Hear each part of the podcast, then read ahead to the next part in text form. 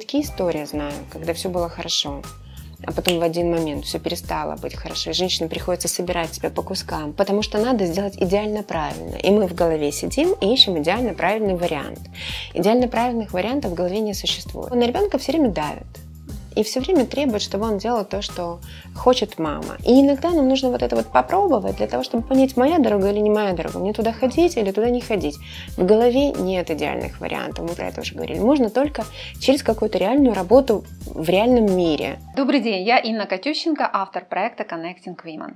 И сегодня у меня в гостях, пожалуй, а, самый веселый, я скажу такое слово, психолог. Женщина, с которой вот мы сидим, общаемся, и у меня улыбка просто не сходит с лица. А, Марина Романенко. Добрый день, Марина. Добрый день, Инна.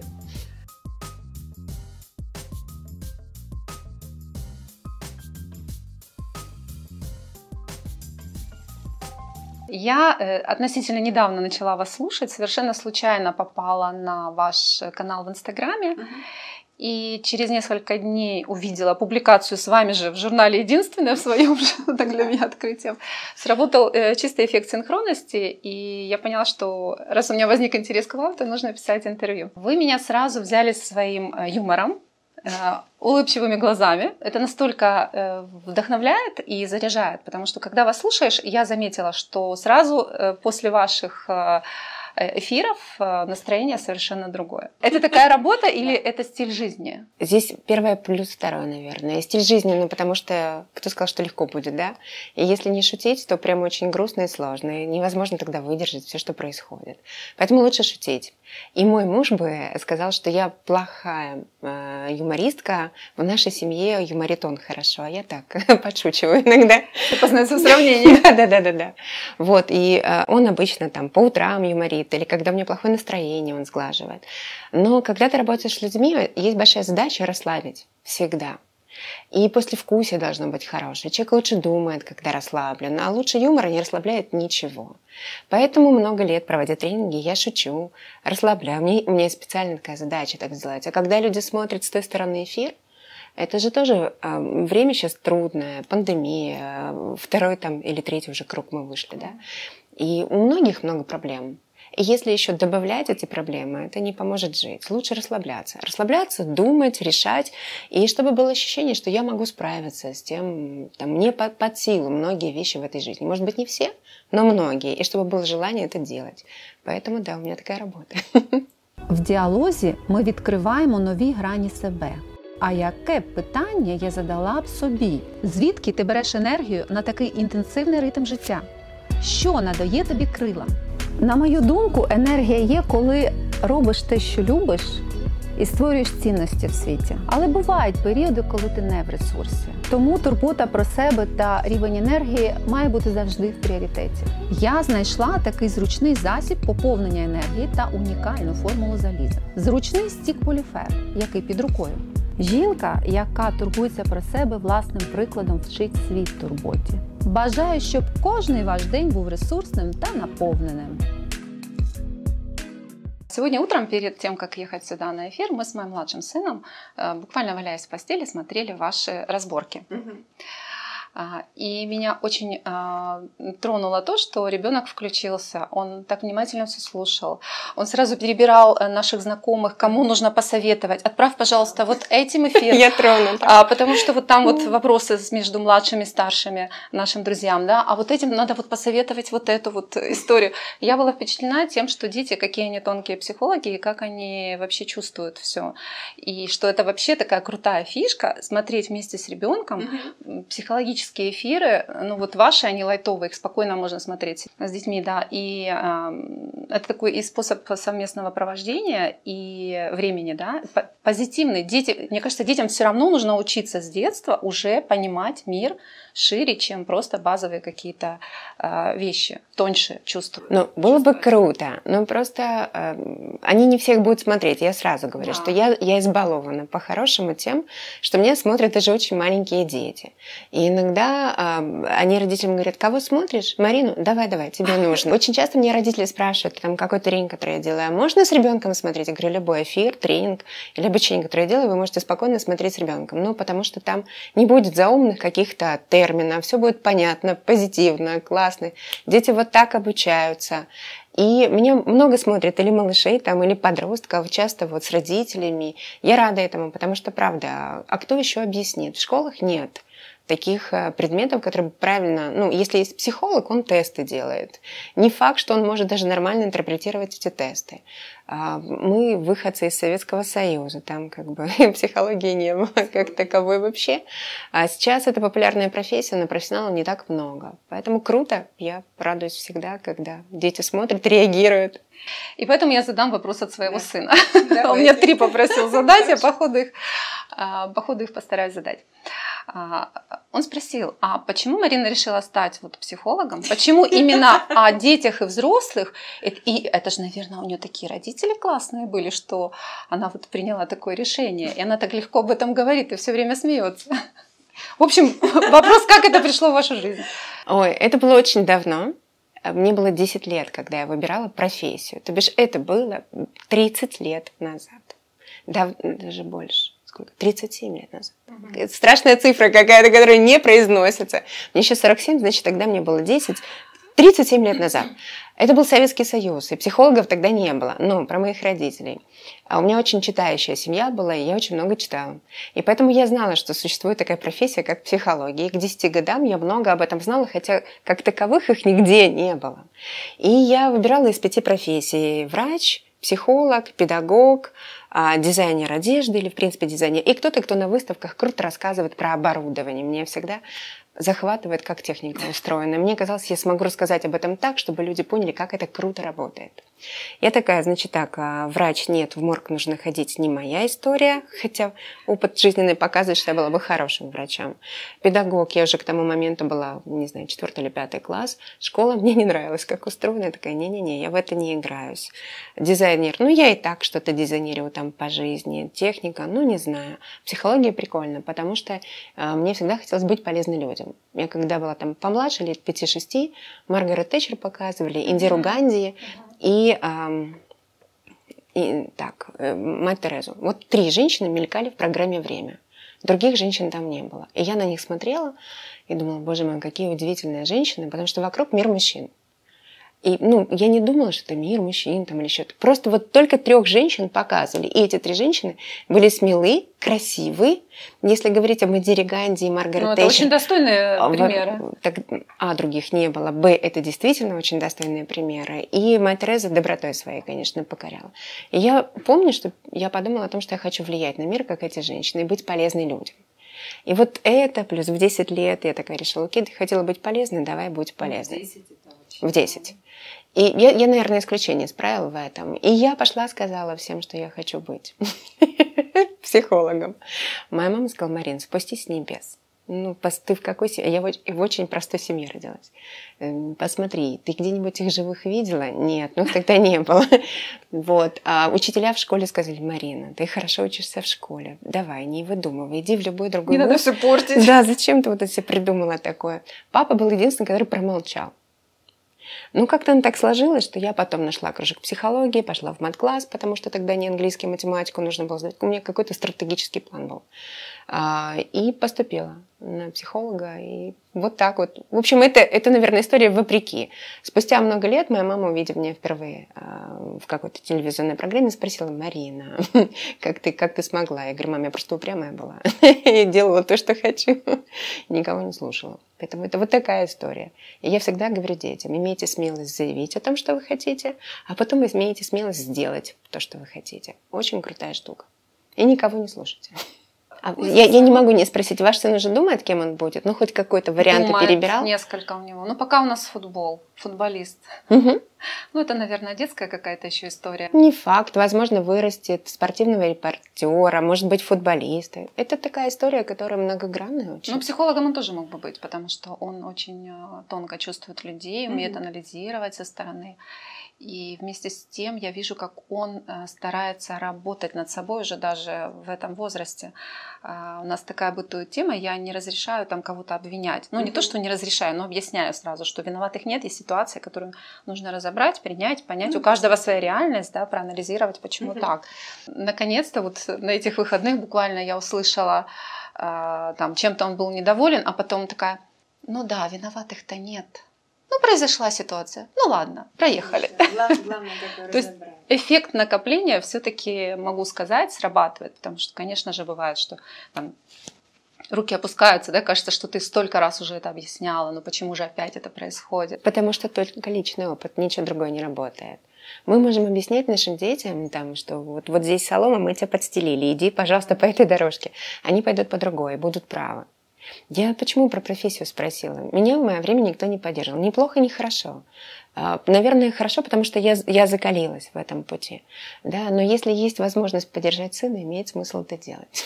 Конечно, конечно. А как вообще вот найти свой путь? И если мы уже затронули тему детей угу.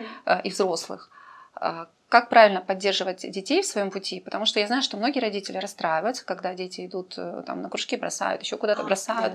Да, да. Частая история. Да, частая история. И, соответственно, э, по поводу взрослых э, такой же вопрос. Да? Сейчас время быстрых перемен – и там два года назад я не думала бы, что я буду брать интервью, да, но я почувствовала это, что я хочу. И совсем, совсем недавно вспомнила о том, что я на самом-то деле мечтала быть журналисткой. Понятно, что я пришла в медиа, ну, пришла с другой стороны, финансовый mm-hmm. менеджмент, но моя какая-то детская мечта была про журналистику, да, то есть мы все равно рано или поздно проживаем какие-то наши э, желания, устремления, ну, в, раз, в различных аспектах, да, mm-hmm. ну, кто-то серьезно, кто-то э, там, прикоснувшись к этому, да. Э, как вы видите вот, вот эти вот пути выбора предназначения предназначение жизненного пути для детей, для взрослых, формат поддержки друг друга? Есть несколько моментов, их нужно понимать. А мы люди поколения, в котором жизнь почти не менялась. Но мы с вами попали на слом, когда много изменений, но нас растили родители, у которых меньше изменений было. И нам, как говорили, ну если ты э, не несерьезно ты, если ты что-то меняешь и не доводишь до конца. Но это были времена, когда ничего не менялось. В Советском Союзе вообще особо ничего не менялось. Очень немного людей шли получать высшее образование, гарантированно работали врачами, педагогами, инженерами. Вот получил, и ты много лет в этой профессии держишься, да. Но с тех пор произошло множество событий вообще в мировом таком формате, я бы сказала. Жизнь ускорилась. Поскольку она ускорилась, она еще изменилась кардинально. Мы живем уже в цифровых технологиях. Наши дети — это цифровое поколение, когда все вот так вот быстро происходит. Здесь нельзя долго что-то делать, потому что пока ты будешь долго что-то делать, жизнь 10 раз уже поменяется, и ты окажешься на обочине. Да. Наши дети очень чувствительны к этому, слава богу. Мы нет, а они да. И когда родители расстраиваются, что ты что-то начал, не закончил, начал, не закончил, в них живет история наших родителей. И, эм, Консерватизм. И да, который вот прямо сейчас не работает вообще ни разу. Это первый момент. А второй момент, который нужно понимать, а как нашим детям себя еще узнать? Если не начать пробовать себя в разных э, областях? И зачем? А, ну, как бы, когда ты понимаешь, что это не твое, быть там годами. Ну вот эм, у меня с детства моя история, там, у меня балетная нога, я там легко становлюсь на пуанты, как бы это такая история, с которой я родилась. И меня, конечно, отводили на танцы. И всегда говорили, вау, нужно развивать эти способности. Я не стала ни разу тем, кто танцует. Ну, нога есть, способности есть. И можно было бы сказать, что я ленивая, не развивала их там. А мне не захватывали танцы настолько, насколько захватил там, например, подводное плавание, которым я занималась потом много-много лет. Но как бы мы узнали себя, если бы мы не попробовали? И хорошо, если у тебя балетная нога, это не означает, что тебе нужно балетную школу заканчивать. Если тебя к этому не тянет. И наши дети пробуют. Они вот э, огромные молодцы, у них есть интуитивное чутье. Они не знают, какие они, не знают, куда мы идти. Ну, мы попробуем этот кружок. Окей, нормально. Мне интересно. Взяли все, что могли оттуда. Пошли в следующий. В следующий, в следующий, в следующий. И только так есть какой-то шанс узнать себя. Потому что узнать себя почти невозможно. Пока они в садике, ими руководят родители, потом они пришли в школу, главная задача, как думают учителя и родители, это учеба. А значит, учеба, репетиторы и ничего больше в этой жизни у тебя не будет. А потом, когда они заканчивают школу, родители говорят, ну, и кем ты хочешь быть? Он говорит, я не знаю. Как ты не знаешь? А он не знает, у него ничего в этой жизни, кроме учебы, не было. Вообще. Поэтому ходить на кружки – это очень круто. Уметь вовремя переключиться, уйти, не вкладывать время, куда не надо вкладывать. И переключиться – это очень круто. У детей есть чутье, его нужно поддерживать. Мой хороший знакомый, и у него семейный бизнес. И вот он говорит, вот вы можете э, просто вообще не заморачиваться. Поддержите любую, даже дурацкую, на первый взгляд, идею вашего ребенка. Дайте ей возможность развиться, потому что вы не знаете, куда это пойдет. Его сын увлекался огромным количеством разных увлечений там, или дел. В конце концов, застрял в картингах. А, добился в картингах достаточно большого результата, ну, не знаю, там, к 12 годам, по-моему. И подошел к папе и говорит, ну я же не буду ну, картинг водить всю жизнь, но я теперь хочу знать, как делают э, шины. Я знаю, как себя ведут шины, на трассе, а теперь я хочу знать, как их делают. Его послали на завод Мишлен.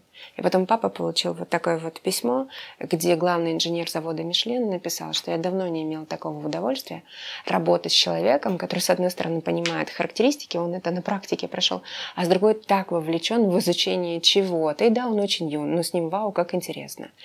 И пацан уже давно вырос, с ним вообще все хорошо в жизни на самом деле. Но это возможно только тогда, когда вот, ну, казалось бы, зачем тебе картинги в жизни? Вот зачем они тебе? Но это трудоспособность, упорство, это какие-то победы, отчаяние, переживания, эмоции. А потом весь этот опыт, как машина себя ведет, в инженеринг был переведен. И вот мы, родители, можем не увидеть, зачем это как когда-то мне говорили, какая психология, Марина, о чем ты очнись? Это может быть непонятно нам, родителям, но если у наших детей есть хоть какие-то зацепки, мы должны сделать так, чтобы они попробовали себя в них реализовать. И можно быть спокойными, потому что из каждого дела, которым они занимались, они возьмут что-то ценное. Где-то эмоцию, где-то как качественнее что-то сделать, где-то они, занимаясь тем, что любят, никогда не позволят себе заниматься тем, чем не хотят. Вот это проблема наш, взрослых, нашего поколения. Когда многие 40-летние говорят, я не знаю, чем хочу заниматься. У меня выросли дети, я взрослая барышня, а я работаю не там. И я понимаю, что моя жизнь не моя жизнь. Лет пять назад, наверное, я ехала и слышала радио утреннее какое-то. И там говорили, что во Франции уменьшили рабочую неделю еще на 4 часа. Почему? Потому что очень много депрессий. И я подумала, что это не спасет ситуацию, потому что во Франции такая же история, как у нас. Очень многие этого поколения люди не получили ту специальность, которую хотели – потому что их направили куда? На то, что казалось родителям прогнозируемо важным. Там врачи, инженеры, юристы. Да, да, да, да, да. И люди ходят на эти работы, иногда боятся их бросить, потому что какой-то кусок хлеба, стабильный совершенно. И это не их а смелости что-то поменять нет. Поэтому так важно сказать себе, что я как-то проживу это точно. И выбрать какое-то время, может быть, 2-3 года. И начать пробовать, что я хочу делать, потому что никогда не поздно. Поздно будет потом умирать и подумать, блин, даже не попробовала. Вот это грустно будет. Но вы абсолютно правы, миру не хватает увлеченных таких mm-hmm. вот живых людей, вот этой живой энергии. И фактически те продукты, которые мы делаем, сервисы, услуги, в новом времени они должны быть наполнены вот этой такой энергией. Конечно, потому что иначе, а, их никто не купит, если они не живые, б, если они не продуманы для потребителя, и потребитель не словил какой-то кайф от этого продукта, он его не возьмет. Мы по-хорошему избалованы. Вот сейчас э, ну, нет дефицита, да, я бы сказала вообще переизбыток всего. И в этом переизбытке нужно как-то по-другому думать. Я говорю родителям, учите детей иначе. Вот формула «хорошо учишь в школе», поступишь в хороший институт, хорошо его закончишь, получишь гарантированно хорошую работу, не работает. Давно уже. Вот давно не работает. Но будет работать формула а, «увлекайся тем, что тебе нравится». И мир откроется дальше. Стань лучшим в этом – а потом помни, что еще пользу себе и людям нужно принести. Вот это та история про пользу себе и людям. И тогда в мире изобилия у тебя есть шанс не быть на обочине. Это очень круто. Но тогда нужно следовать тому, о чем мы с вами только что говорили. Увлечение детей и практиковаться в этих увлечениях как можно больше, потому что они в этом и трудоспособность вырабатывают, и невероятные интересы, копают очень глубоко. Это нельзя забыть это потом переносится во взрослую жизнь. Крутые навыки. Дети, наверное, показывают нам тоже, взрослым, да, про вот эти вот, они, они нас как бы пробуждают, да, что жизнь такая живая, крутая, э, тоже пробуй, не быстрее, меня, быстрее, быстрее, быстрее, быстрее, вот, быстрее, вот, скорее всего, да. быстрее, быстрее, быстрее. Время ускоряется. Да, уже, это уже прошло. Мама, ты чего, это уже прошло. Да, и абсолютно глупо ломать детей, нужно смотреть на себя и нужно... делать что-то с собой. Да, ускоряться. Ускоряться. Э, огромный вызов в плане ускорения сейчас перед женщинами. Что вы имеете в виду? Мне недавно две моих подруги бросили одновременно. Тоже эффект синхронности. Есть такой сериал «Почему женщины убивают». Да. Я его еще не смотрела. Само название, оно э, говорит о том, что женщины чем-то не удовлетворены, угу. да, и как-то пытаются что-то резко изменить в своей жизни. А, на женщин сегодня навалилась куча задач. Ну, на самом деле мы сами на них навалили, потому что мы хотим быть а, реализованными. Да. Уже точно знаем, что хотим быть реализованными, потому что вся нереализация наших не мам... В, не все, я бы э, сказала, не все. В чем-то, в чем-то. Угу. Мы, мы все получаем образование. И это дало толчок к тому, что женщины стали выходить в мир. Раньше же какая была история? Женщинам не давали получать образование. Да, да, да. да, И поэтому мир знает много мужчин, которые там чего-то добились, и меньшее количество женщин. Но это не потому, что мужчина умнее, а женщина глубее. Абсолютно потому что нет. Я просто не, не было шансов да. получить. Теперь его все получают. Но мне кажется, еще вот это постсоветские 90-е года, когда а, разруха, слом, родители многие не нашли этой почвы и, и не восстановились так многие, да, кто-то зацепился за жизнь, а кто-то нет. Но а, в советское время женщины многие работали, шансов не было, может, там все винтиками были, да, и многие женщины работали. Но в пост, вот это вот советское время, появилась а, мечта у многих женщин о богатой жизни. Богатой жизни это типа выйти замуж удачно. И это так грустно на самом деле. До сих пор, поскольку я много женщинами работаю, это прям красной нитью. У многих проходит не реализация. Не, они могут получить образование. Но у них э, мысль о реализации не у всех звучит. У большинства, к сожалению, звучит мысль о том, удачно выйти замуж. И меня должен содержать теперь муж.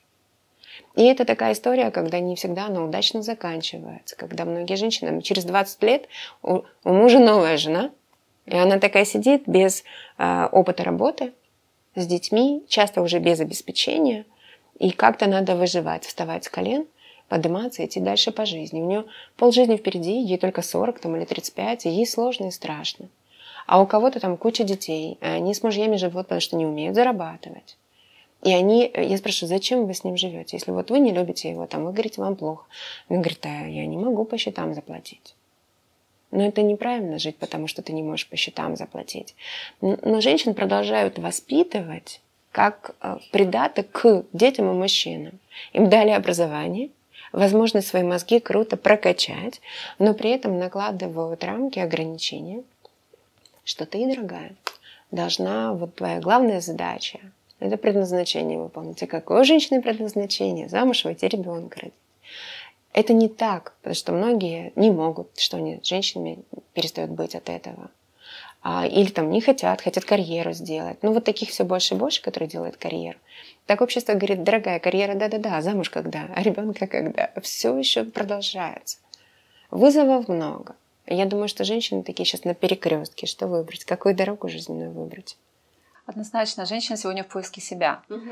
И, и вот э, выбор в пользу выйти замуж и, и там я состоюсь, это фактически мотивация из страха получается, потому что я боюсь. Или желание ничего не делать. Или желание ничего не да, делать. Да, да. Получить какое-то вот обеспечение и быть нахлебницей. Как бы грубо это ни звучало, но это так. У меня есть тренинг, который называется так. У каждой девочки должны быть свои личные деньги. И я никогда не думала, что мне придется такую штуку делать. Но поскольку я читаю свой директ и отвечаю там на многие вопросы лично, он просто разрывается часто от истории. Я в декрете, мне муж говорит, что я могу покупать, что я не могу покупать. Там у меня пять детей, я не хочу так больше жить, а сама зарабатывать не умею. Меня выдали насильно замуж, если это касается каких-то э, азиатских стран, там, и, и я просто не могу вообще больше так жить. И вот таких историй очень много. И когда начинаешь разговаривать с женщинами, говорю, ну окей, давайте, поговорим с вами. И в рамках этого тренинга мне приходится пугать, в хорошем смысле слова, но пугать. Я говорю, я вас буду пугать. Вы должны знать, что с вами происходит. Когда вы под ударом находитесь, когда вы переложили свою жизнь кому-то в руки, вы под ударом. Когда у вас нет никакого э, момента, который лично ваш. Мне женщина пишет, да у меня все в порядке. У меня одна кредитка с моим мужем. Только он потом спрашивает, на что я потратила деньги, мне приходится отчитываться. Нет, у тебя не все в порядке. Ты под ударом. А вы откладываете деньги? Нет, не откладываю. Почему? Ну так я же могу заработать. У меня муж хорошо зарабатывает. Или там любимый вопрос, говорит Марина, ну прекратите, вы все время всем говорите, работать надо. Я говорю, нет, вы можете не работать. Ну, кубышку имейте, пожалуйста. Ну, придумайте, как-то мозг используйте. Не хотите работать, дает вам, может, деньги, ну, отложите какой-то кусок. Ну, потому что я такие истории знаю, когда все было хорошо а потом в один момент все перестало быть хорошо. И женщине приходится собирать себя по кускам. И это очень больно. Вчера мне девочка звонила из а, Средней Азии. И она рыдает, говорит, я не могу, пять лет в декрете. И у меня обида на мужа. У меня классный муж, он меня поддерживает. Но у меня обида на него. Я говорю, почему? Говорит, потому что я отложила свою учебу на пять лет. И я не могу ему это простить. И они в одной больнице работают, только он врач, там высокой категории, а она, закончив университет, еще не врач. Она там медсестрой работает, потому что она в аспирантуру не поступила, ординатуру не прошла. И она говорит, что делать? Я говорю, срочно, на работу, как угодно, на работу и быстро учиться дальше. Вот какое- какое-то количество женщин осознает, что ну почему он движется, а я застряла? Вот эта история, а как же мои дети без меня? Вот это любимая нынче история женщин многих, как же мои дети без меня. Но здесь хочется сказать, что, слушайте, ваши дети будут больше счастливы, если вы будете счастливы, реализованные, довольные жизнью, уверенные в себе, чем когда вы просидите дома а, и, и, и, и ничего не сможете. Вы сорветесь на детях, потому что вы устали сидеть дома день с рука. Вы сорветесь на любимого мужа. Ваша жизнь не так прекрасна, как кажется, хотя вроде бы как вы детям посвящаете время. По сути дела, многие из нас уже много чего знают и понимают mm-hmm. про эту жизнь. Но почему-то, независимо от твоего уровня духовного роста, зрелости, неважно, где ты находишься, ты все равно наступаешь на какие-то грабли. Хотите да. знать почему? А, ну, наверное, в этом смысл. Ну, мне интересен ваш вопрос, да, в этом плане тоже. И как вы работаете на, по сути дела, как работать на опережение? Возможно ли работать на опережение? Ну, да, отчасти, когда есть уже какой-то опыт и багаж, тогда можно работать. Грабли – это прекрасная ситуация, только нас учили, э, что грабли – это очень плохо. И мы на них наступаем, потому что нас не учили их отслеживать, и мы их боимся. Ну, мы же из одной школы, а там сделать ошибку нельзя было. Это же очевидно. Да. У нас там плохой почерк уже минус балл. А, помарочка, пусть у тебя все будет правильно, минус балл. Три клеточки не отступил, там. Э, это бред, но тем не менее. Нас концентрировали на вещах второсортных, не, не на том, на что нужно было. А, потом взрослее. Мы вроде как все знаем. А позволение попробовать. Нет никакого. Ну, потому что надо сделать идеально правильно. И мы в голове сидим и ищем идеально правильный вариант. Идеально правильных вариантов в голове не существует. По той простой причине, что его можно сравнить, ну, не знаю, с GPS э, в машине. Мы вбиваем какой-то адрес и едем куда нам надо. У нас есть такой GPS там, только нет половины данных. И мы, пытаясь найти какой-то ответ идеальный, мы выбираем из очень небольшого количества данных, которые не соответствуют уже действительности, и поэтому любая попытка идеального варианта э, в голове заканчивается плохо, потому что нужно пойти сделать опыт, получить там плохо, хорошо ли, но точно будем знать, туда не ходим. Я всегда это называю, я люблю свой опыт, обожаю просто. Потому что я знаю, куда точно ходить не надо, а до этого момента это было непонятно. Но потом ценой каких-то там более ошибок, э, потерь, приобретения, еще чего-то у нас расставлены флажки, некая карта получается куда не ходим, и остается еще много места, куда ходить. Э, нас не тренировали в том, чтобы туда ходить. То бишь нас тренировали читать, поэтому мы все знаем. Мы, мы поколение, которое читали, разбираемся. Есть огромное количество людей, которые ходят стринг на тринг, они пропитаны внутри информации, но у них нет вот этого разрешения сделать. Поэтому так важно без оглядки делать и в голове допустить вариант, что не идеально будет. Не идеально. Мы же ищем идеальный вариант идеально, чтобы с первого раза и в точку. А реальная жизнь это другое. Вот э, я часто сравниваю это э, с cash flow. Ну, вот столько-то вложили, значит, мы э, в рекламу, вот столько придет клиентов, вот столько мы, значит, заработаем, вот столько затрат, ну, у нас постоянные переменные даже какие-то учли, через столько это выйдем на точку безубыточности. А ну, конечно, да, но вообще нет. Потому что один плюс один не равно здесь два. Вообще, жизнь больше похожа на алгебру. Здесь целая куча функций. И значение вот, переменной зависит от значения других и многих факторов, которые не учитываются. И нас так не учили. Можно любое cash flow нарисовать потрясающе красиво, зайти в реальную жизнь и прогореть через три месяца.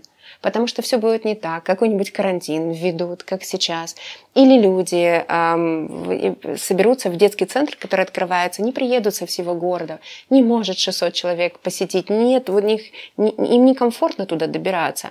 А человек, который рисовал этот план, посчитал эти 600 человек, а придет 100 тех, кто живет там в соседних домах, и не учитывать этот фактор нельзя.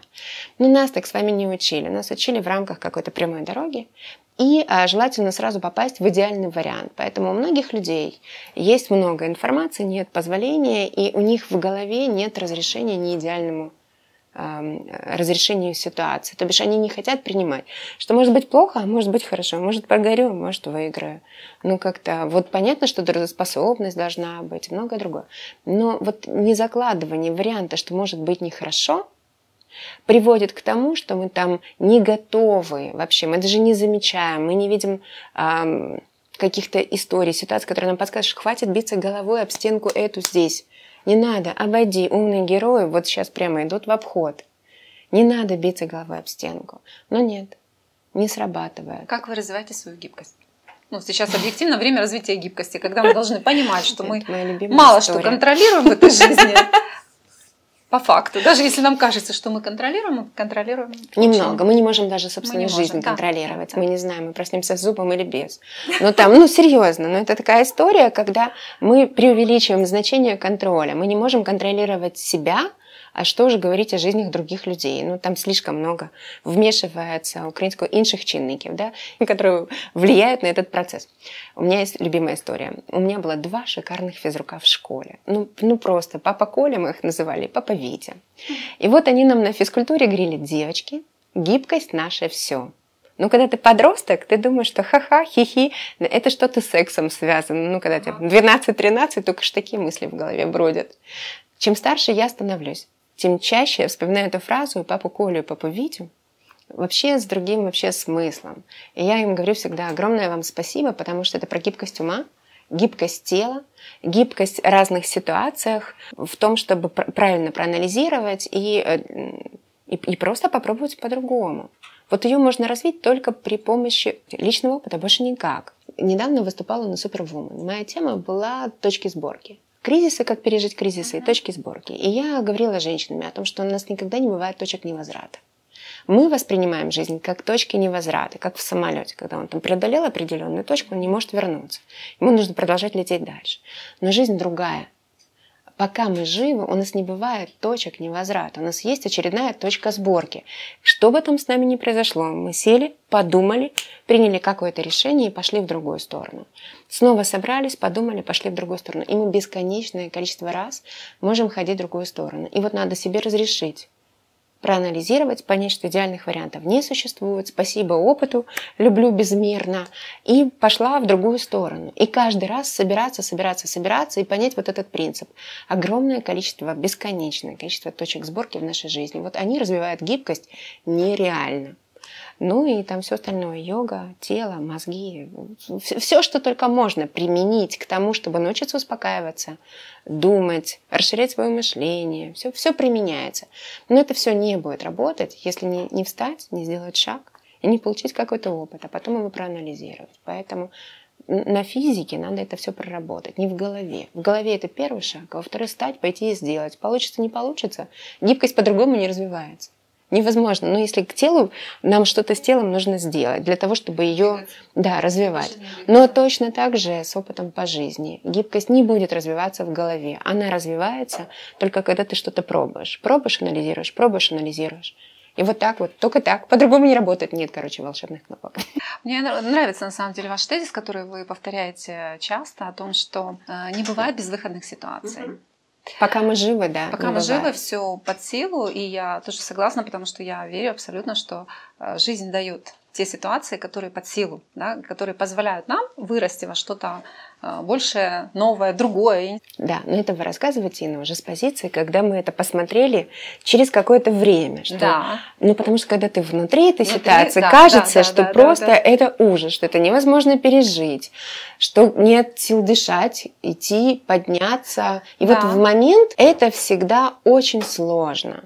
Просто у нас про кризисы как пишет? Кризис – это возможность. И ты сразу такой кризис слово пропустил, возможность читаешь, да, но у тебя но, кризис. Но в реальной жизни, да, я понимаю, на ощущениях это полное же. Это, это просто вот, и мы в эти же попадаем регулярно. Ну, потому что если мы развиваемся, у нас разный опыт, и мир меняется вокруг нас. И вот нужно, мне кажется, донести до всех, что там в этот момент плохо и больно, и, и вообще никаких перспектив не видится. И непонятно, за что судьба тебе это все подбросила, но станет понятно, если встать, зацепиться за жизнь, потому что что-то рушится, ну, все остальное на месте. Солнце сходило и будет сходить и задать завтра. вопрос, для чего тебе эта судьба подбросила? В этот момент еще не видно. Ну, знаете, Но будет кажется... видно через пару километров, когда отойдешь от uh-huh. этой ситуации, оглядываясь, мы, мы, можем, мы не вовлечены так туда уже эмоционально. Мы можем задавать себе вопрос, потому что в момент кризиса этот вопрос никак не решаем, а мы в эмоциях. Здесь просто все, что нужно сделать, сцепить зубы, и шагать дальше по жизни. Вот когда отошли на три километра, хорошее время привал, и задать себе вопрос, зачем мне это подбросили? Значит, дальше могу идти, да? Да, и там вот сидим, думаем, анализируем, может быть, вот эта точка сборки, в другую сторону надо шагать, там, не знаю. Но внутри такие вопросы не работают. А ну, когда вы говорите, что все равно будет вот этот цвет, ищи его, да, цепляйся за него – цвета не видно. А, но не он видно. есть. Он, он есть, но его он не есть. видно. Поэтому То нужно... ищи этот цвет, да, по сути дела, в конце туннеля. Я, я бы сказала так, что просвета может быть не видно. Он точно есть. Но в момент, когда тебе очень плохо, ты этого не видишь вообще. Поэтому я это называю зацепиться за структуру жизни. Uh-huh. Что это такое? Но, опять же, кризис такое ощущение, что твоя жизнь разрушена дотла. Ну, бывают разные величины кризисы, там проблемы, бывает попроще, посложнее, а, но она не разрушена. Опять же, солнце всходит и заходит. Если вы пили кофе по утрам, нужно продолжать пить кофе по утрам. Если вы читали на ночь сказки детям, да хоть там что у вас не произошло, вы должны продолжать читать каждый вечер сказки своим детям на ночь. Вы встречались там иногда с подругами, продолжайте это делать. Звонили там маме отчитываться про что-то, продолжайте звонить. Вот, вот нужно зацепиться за жизнь, сделать какое-то расписание, даже если у вас его не было. Ну вот Колесников сидит сейчас в тюрьме. И можно было бы ну, умереть от самой мысли, что на один тебя засадили, и непонятно, выйдешь ты оттуда или нет. Да? Но она создала себе расписание и четко ему следует. И вот эта структура жизни. А в 1964 году мужик переплывал Атлантику. На э, утлом суденышке там как спасательная шлюпка, без запаса продуктов и воды. Его задача была доказать, что если вы попали в кораблекрушение, вы можете выжить. И он в одиночку переплыл Атлантику. И он говорит, единственное, что мне позволило выжить, это мое четкое расписание. Я просыпался во столько-то, зарядку делал во столько-то, книги читал во столько-то, несмотря ни на что.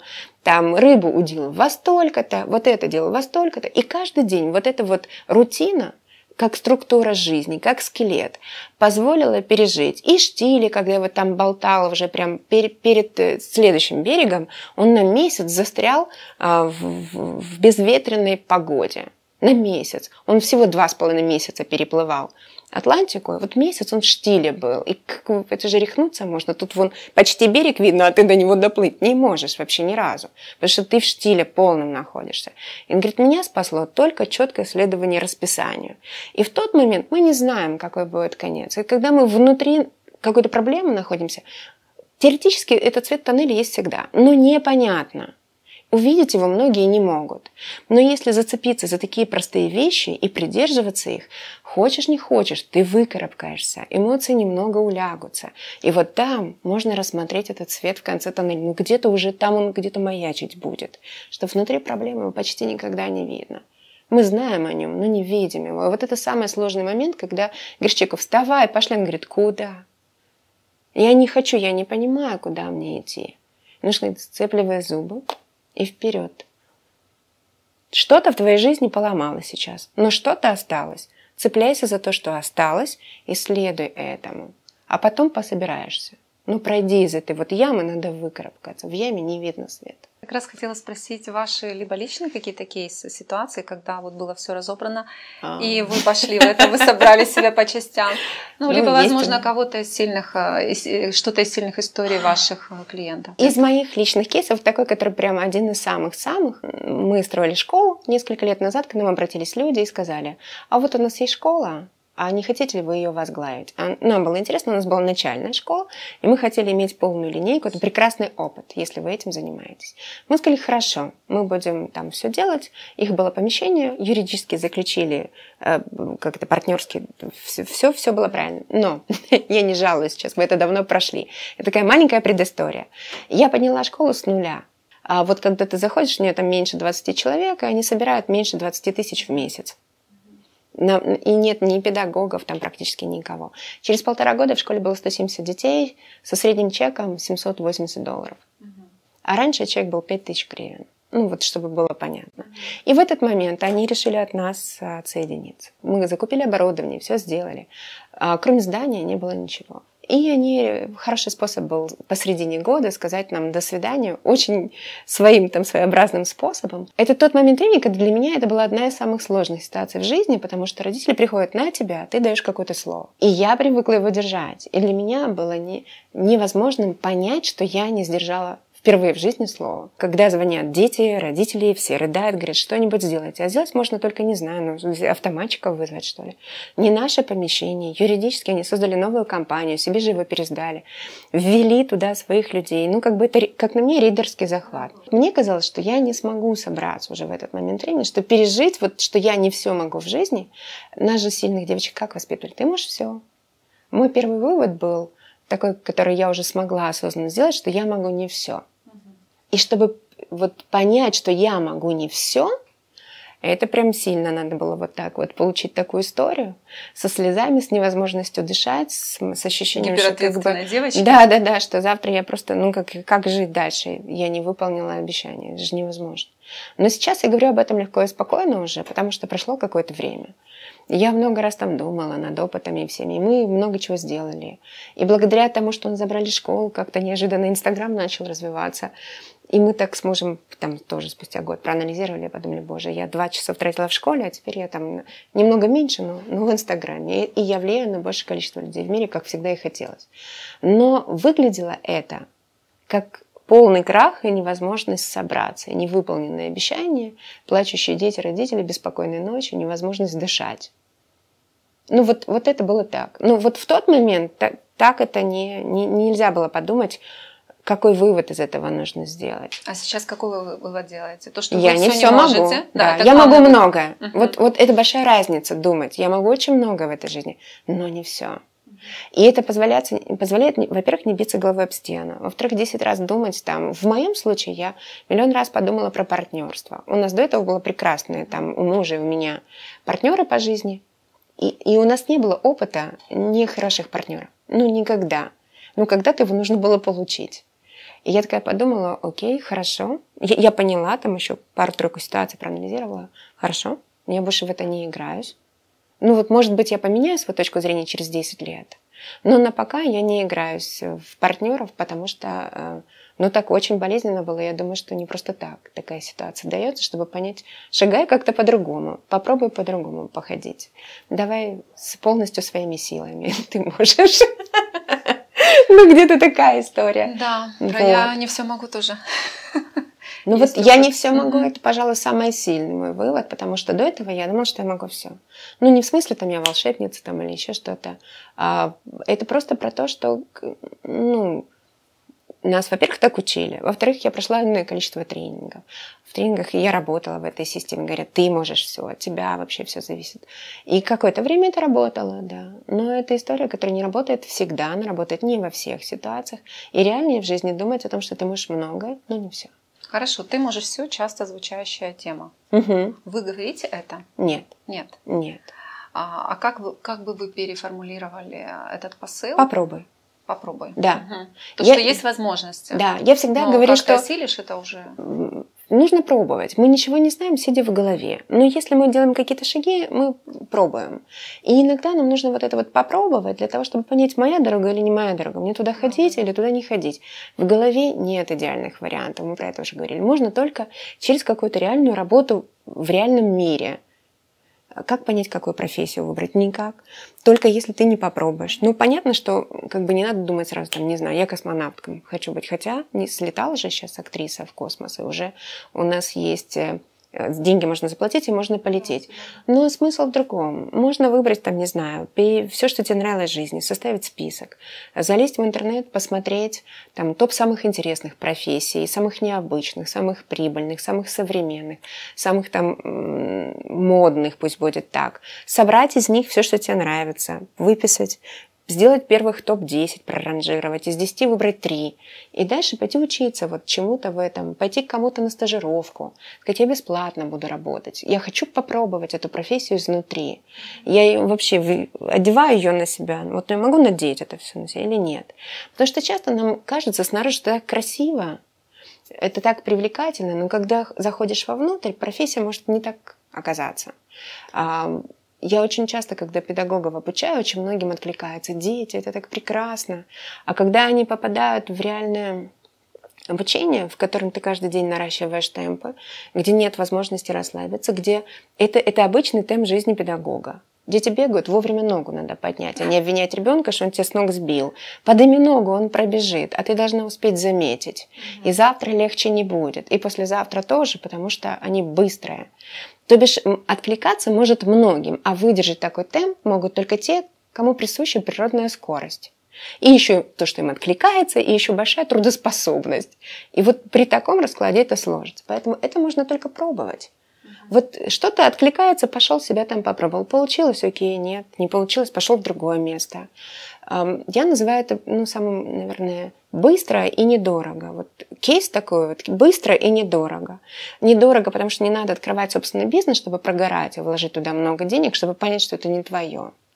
Поэтому и это обучение, может быть, или бесплатная стажировка где-то. Быстро, потому что не надо много времени на то, чтобы понять, это твое или не твое. Иногда недели достаточно, иногда месяца. Но ты понимаешь, в конце концов, тебя это радует, не радует, ты бежишь завтра туда. Или ты думаешь, блин, как бы сегодня туда не пойти, под каким бы предлогом вообще туда не попасть на эту работу. Но, опять же, нас так не учили, что можно попробовать. Мы же выросли и выращены людьми, которые раз и на всю жизнь вот с вот этой идеей раз и на всю жизнь нужно распрощаться. И иногда нужно быть готовым бесплатно где-то поработать, но получить бесценный опыт и понять, да, да, нет, нет. А, вот, вот такая история. Вот только так можно что-то понять. Только через пошел и реально в жизни что-то сделал. Если многие же сидят и говорят, ой, я боюсь. Но опять же, вышла, шаг сделала, ну откажут. Ну не умерла же. И вот как понять, что ты не умрешь от страха, да, только когда ты не умрешь от страха. Все. Ну, вот хотелось бы сказать, что есть какие-то волшебные кнопки, но нет. Есть только волшебный этот домкрат, которым себя нужно поднять и выпихнуть какого-нибудь куда-нибудь, а потом понять, что ты жива, что ничего, как бы не, мир не развалился на части, ты сквозь землю не провалилась, нормально, жива, шагаешь дальше. По сути дела, мы сейчас наблюдаем ситуацию, когда уже понимаем, что реальности разные у каждого, она своя. Даже ученые это уже доказали. Но мир э, продолжает э, проживать конфликты на почве того, что кто-то пытается доказать правоту своей реальности. Да. Да? И об этом упираются многие семьи, там, конкуренции в бизнесе непростые на ситуации в офисах, на всех уровнях это происходит, и до государственных конфликтов в том числе. Как наладить коммуникацию в новом этом времени и понимании? А, мой сын задал вопрос немного по-другому. Он спросил, мама, вот если ребенок нагрубил, ну, у нас была там ситуация, а, он понимает, что он нехорошо поступил, но как ответить маме так, э, чтобы и ей было в этой ситуации, она достойно себя чувствовала, да, и поставить ребенка на место корректно. Ребенок маме нагрубил? Да. Сколько лет ему? Восемь. Окей, давайте разбираться. То есть коммуникации да, между детьми И взрослыми, вот мы же приучаем, по угу. сути дела, в этом возрасте уже коммуницировать. Это такая история, когда к восьми это уже прям все видно, даже раньше намного видно. Я бы не рассматривала здесь грубость как грубость, объясню сейчас. Могут быть варианты. Вариант первый, что на ребенка все время давят и все время требует, чтобы он делал то, что хочет мама. Это часто выражается в простых вещах, а, таких как «помой руки», «садись кушать», «уже пора делать уроки», «вылези из компьютера», там «перестань дурью маяться», «почему у тебя дома не убрано», «почему ты не собрал игрушки», «сейчас пора чистить зубы», «уже надо вставать», «уже вот сейчас одевайся».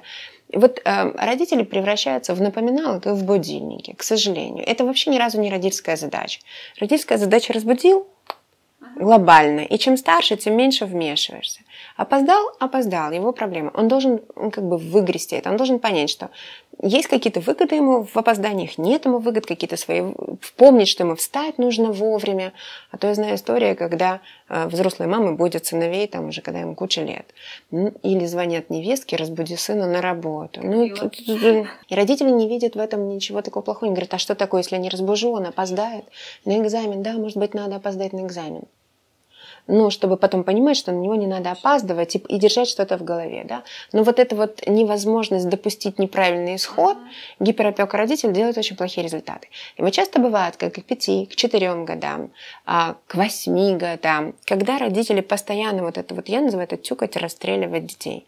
Ну, потому что, чего вы пристали к ребенку? Он будет голоден, придет на кухню, не надо ему сто раз говорить, что иди кушай и потом наступать, срываться и говорить, сколько раз тебе можно говорить, да? Поэтому грубостью может быть ответ, как «отстаньте от меня». Вот если это вот эта история, то тогда как бы хорошо, что набрался смелости и сказал, и родителям нужно как-то это пережить и пересмотреть, проанализировать, что они делают, и отойти на три шага и, и дать больше самостоятельности ребенку перест... а он сопротивляется не а, процессам, он сопротивляется родителям, которые все время ему указывают, как жить, директивно, все время директивно. Мы от рождения люди, которым свойственна автономность, мы хотим принимать решения, это врожденное качество. Вот э, трехмесячный ребенок еще возьмет в руки игрушку, которую вы даете, а шестимесячный потянется к той, которую хочет он. Вот тут хоть мелькайте ей, а ему хочется вот ту игрушку, он будет тянуться туда. Нам свойственно принимать самостоятельные решения. Но когда родители не дают такой возможности, то возникает протест. И у некоторых он уже к четырем годам так хорошо развит, что просто родителям слово, он 20 в ответ, что подстали. И украинскую срамся, але не сдамся. Ну, оно здесь подходит. Просто иначе у него будет ощущение, что его не существует. И человек не сдается. Вот это может быть одна история. Другая история может быть, когда ребенку вообще никаких границ никогда не поставили. Никто не показывал никакую культуру поведения. И э, прогибались под него 150 миллионов раз. Э, все только для тебя, дорогой и любимый. И тогда у него вообще нет никаких табелей о рангах. А это нехорошо не, не для жизни на самом деле. Потому что жизнь не будет вокруг него вращаться. И очень часто в таких ситуациях дети могут там замахиваться или грубить родителям, когда им 8 или 9 лет или 11 лет. И это история про то, что как бы не были выставлены границы, культура поведения не задана. Это сделали родители. И здесь вот просто нужно перестать прогибаться под детей, сказать, стоять, я с тобой в таком тоне не разговариваю. Но родители, они же слышат эту фразу, говорят, я с тобой не разговариваю. Ребенок продолжает хамить, родители продолжают отвечать, и это раскручивается вот так вот. А нужно сказать, я не разговариваю. Ну, не наказывать молчанием, не обидеться, не просто показать, что у, у этой фразы есть только один смысл – я с тобой не буду в таком тоне разговаривать. Все. Поэтому я не говорю, поменяешь тон, поговорим. И вот это очень простое действие, но его нужно еще суметь сделать, потому что многие родители втягиваются в конфликт, и там еще нужно посмотреть, кто кому хамит больше.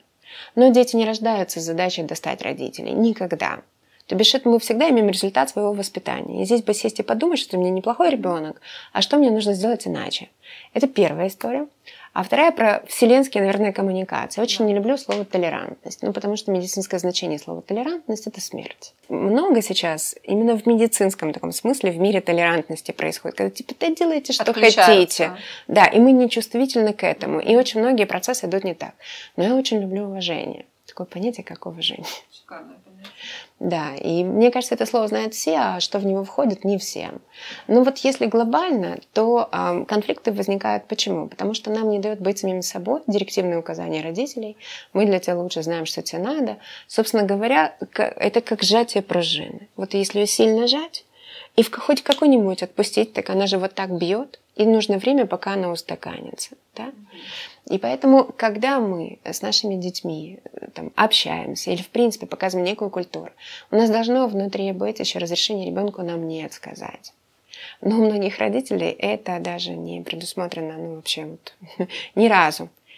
Хотя э, многие родители, опять же, такие сейчас дают правильные социально ожидаемые ответы. Я спрашиваю, вы хотите послушных детей? Не-не-не, нет, я хочу не послушных. Говорю, да ладно. Да ладно. Давайте задам такой вопрос. Кто хочет, чтобы ваш ребенок выбежал на дорогу и вас не послушался?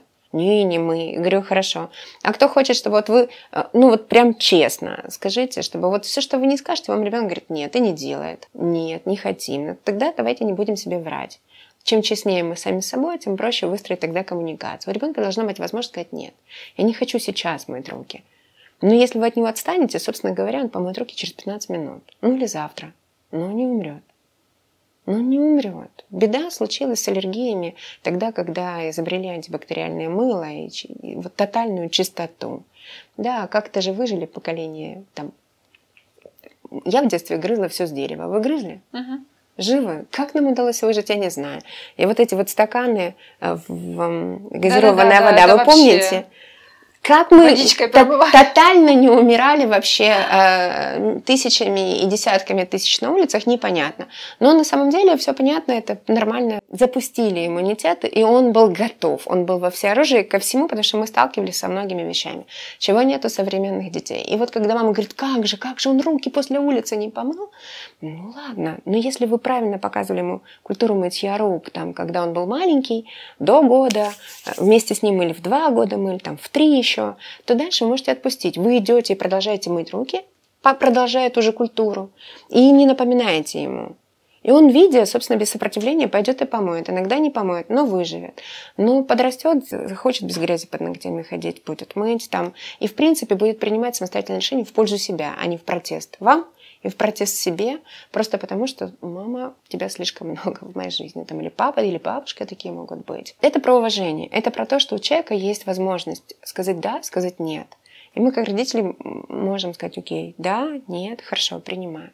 Если самого-самого, не знаю, там, рождения, быть в согласии с ребенком, с самими собой, то мне кажется, тогда уважения в мире будет больше. Раз уважения будет больше, не надо будет доказывать, что я тоже значим в этой жизни, мое мнение тоже, мое слово должно быть последнее.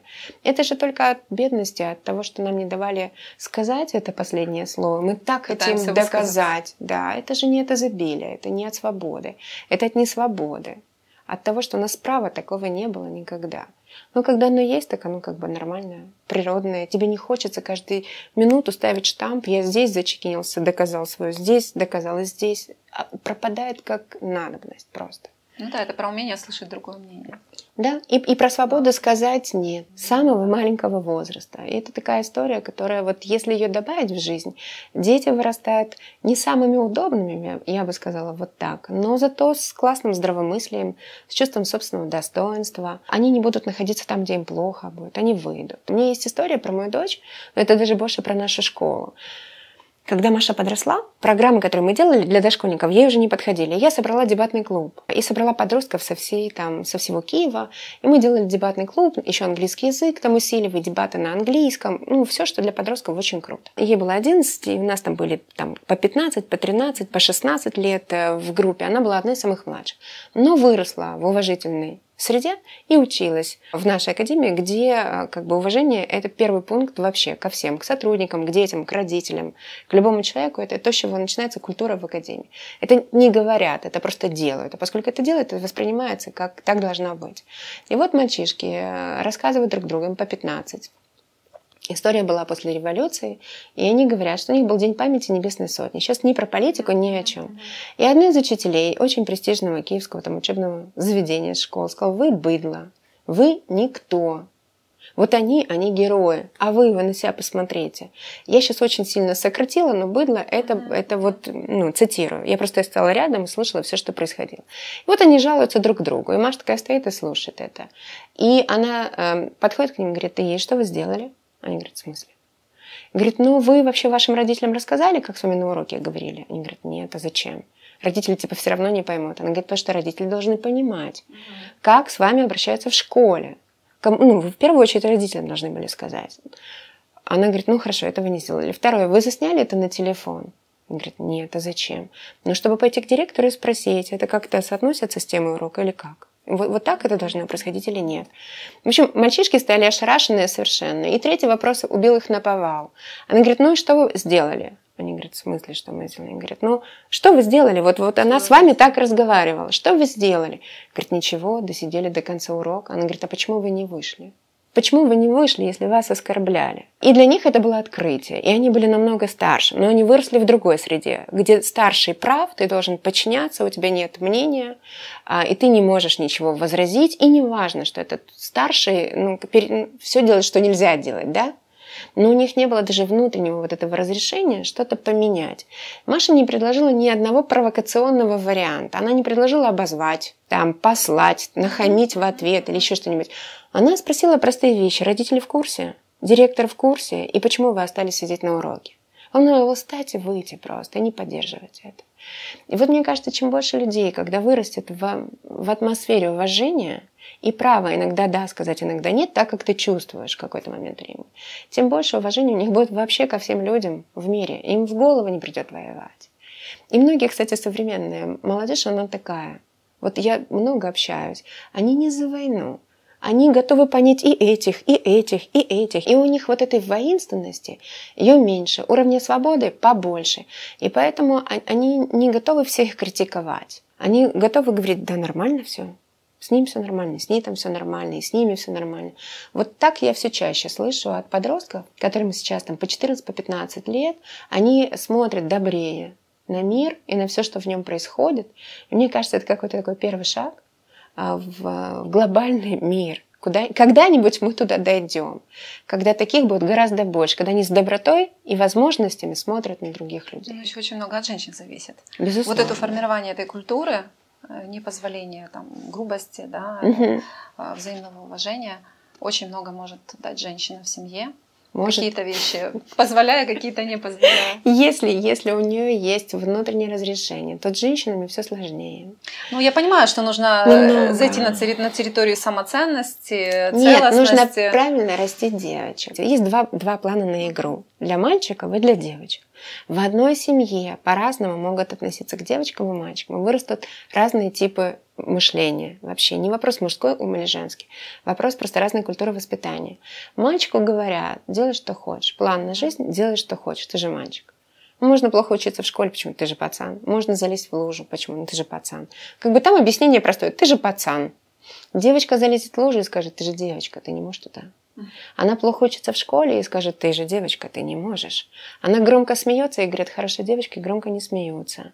Она, о, недавняя история мне написала одна женщина, говорит, я получала за брата, когда очередь была его мыть посуду, а выгребала я, если он ее не помыл. Почему? Я же девочка. Не, ну и что, что его очередь была мыть посуду.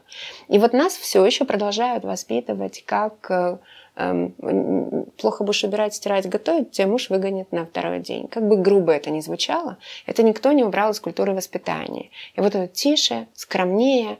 И вот они вырастают тише, скромнее, правильнее, без позволения быть самими собой. И вот потом, чтобы в семье внести эту культуру, нужно зайти на территорию ценностей, разобраться, пострадать, решить, как я хочу жить, разрешить себе, а это не один год. Но я сейчас говорю о тех женщинах, которые задумываются уже в любом угу. случае нас смотрят те, которые задумываются. Да, и да? все равно не один год. Не э, один не год. Один год. Да. Ну, потому что только такая мама, которая находится в другой структуре ценностей, она может говорить, что ты же девочка, поэтому получишь за мытье посуды. Ну ведь так. Мама продолжает по привычке говорить. По привычке. Я так много общаюсь с женщинами. По привычке. Знаете, что до сих пор могу услышать? Она не убралась, она это уже ужас, ужас. Я говорю, да нет, вы кого растите? Горничную? Нет. Я говорю, ну тогда научить мыть посуду и убираться можно там, ну, за день глобально. И все, и она умеет это делать. А дальше, когда ей нужно будет, она будет делать. Если в семье хорошие отношения, она тоже это будет делать. Время от времени не будет делать, нужно быть к этому готовым. Ну, потому что не захочет.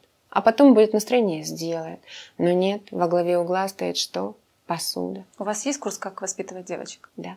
У меня есть «Как воспитывать детей». И мальчиков и девочек. Там есть лекция «Как воспитывать мальчиков и девочек». Да, отдельно. Но это прям такой очень глобальный вопрос. Вы, вы затронули такие темы, которые, мне кажется, вот если бы мы сели неделю с вами говорили, разбирали, да, что, что там, как женщина там себя чувствует да, в этом мире и, и почему. Так много возникает моментов, что мы не разрешаем себе многого. Все знаем, всех смотрим, а потом пойди еще сделай, еще не один год. Эта, эта перестройка будет происходить, когда женщина наконец-то поймет, боже, я никому ничего не должна. И при этом я не воюю с миром. Да. И вот это вот Мечта. Да, мечта многих. Это глобальная и очень крутая работа личностная на самом деле.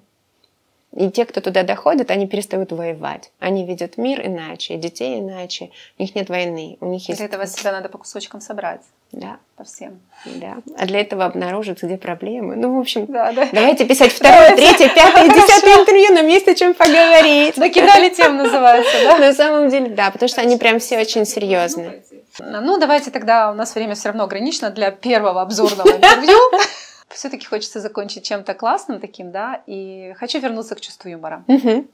У вас есть даже специальный курс, наверное, да, да по чувству юмора. Да. Я увидела и очень хочу пройти его сама. Добро а, пожаловать. Искренне говорю, да. И дайте какие-то лайфхаки, советы. Вот находясь в кризисе, то, о чем мы говорили, да, кажется, что свет в конце... Ты знаешь, что свет есть, а, но ты его не видишь. И то же самое с чувством юмора. Ты знаешь, что в этой ситуации, потом уже знаешь, надо, было бы пошутить. И это бы решило очень многие вопросы. Но почему-то ты не применяешь тот момент, когда кажется все безумно серьезным. Потому что нет привычки шутить. Это, это опыт, это привычка, это э, как тренировка, как мышцы тренируют мы должны привыкнуть шутить. Я э, говорила о том, что я родилась там, может быть, не самым ярким чувством юмора, вот, но этому можно научиться. Многие, кто пишут шутки, стендаперы, они просто используют формулы, огромное количество формул, как это делать. И потом они пробуют на людях, что лучше заходит, что хуже заходит. Они не рождаются такими искрометными юмористами, они обучаются этому. Поэтому хорошая новость, это можно развить и прокачать. Это хорошая новость. Второе, что нужно понять чувство юмора – антагонист страху и напряжению. Да. Ну, не чувство юмора, а смех. Смех дает расслабленность и убирает страх. Невозможно одновременно чувствовать страх и смеяться. И, и вот для начала нужно в голову вот эту формулу заложить, что вот если мне нужно расслабиться, мне нужно посмеяться.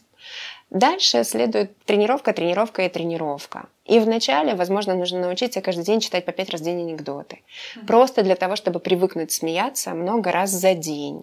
Потому что нам с вами не говорили, что нужно много смеяться. Мы говорили, что смех жизнь продолжает. Но нас в этом не тренировали. Относись к жизни серьезно. Да? Конечно, все должно быть серьезно. Что ты такая вот тут смеешься серьезно, нужно быть. Ситуация такая, ах, на уроках нельзя было смеяться, на переменах громко нельзя смеяться.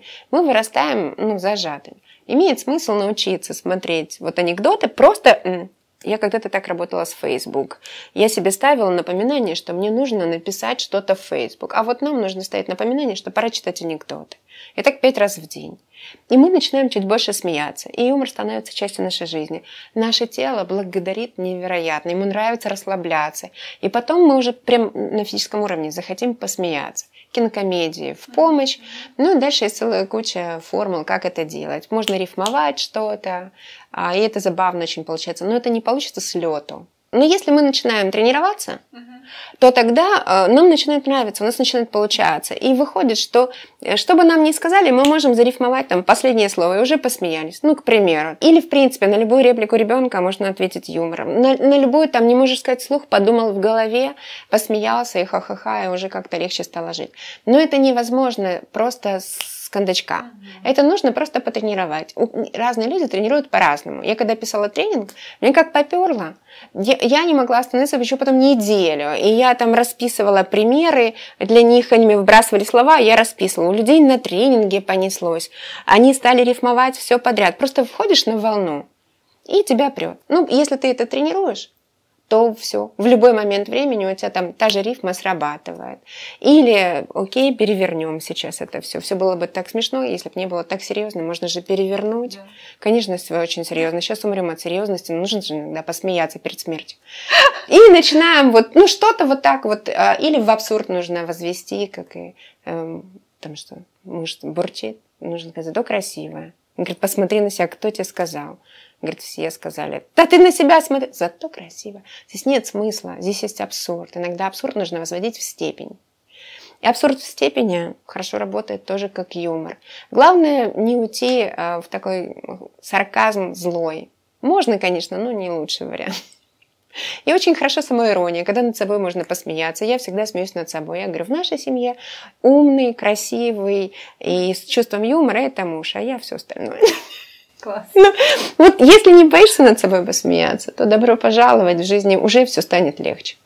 Благодарю за разговор. Мы закончили на прекрасном чувстве юмора и на том, что все можно тренировать. Даже видение света в конце туннеля. Абсолютно точно. Хорошо. Это Благодарю. Спасибо.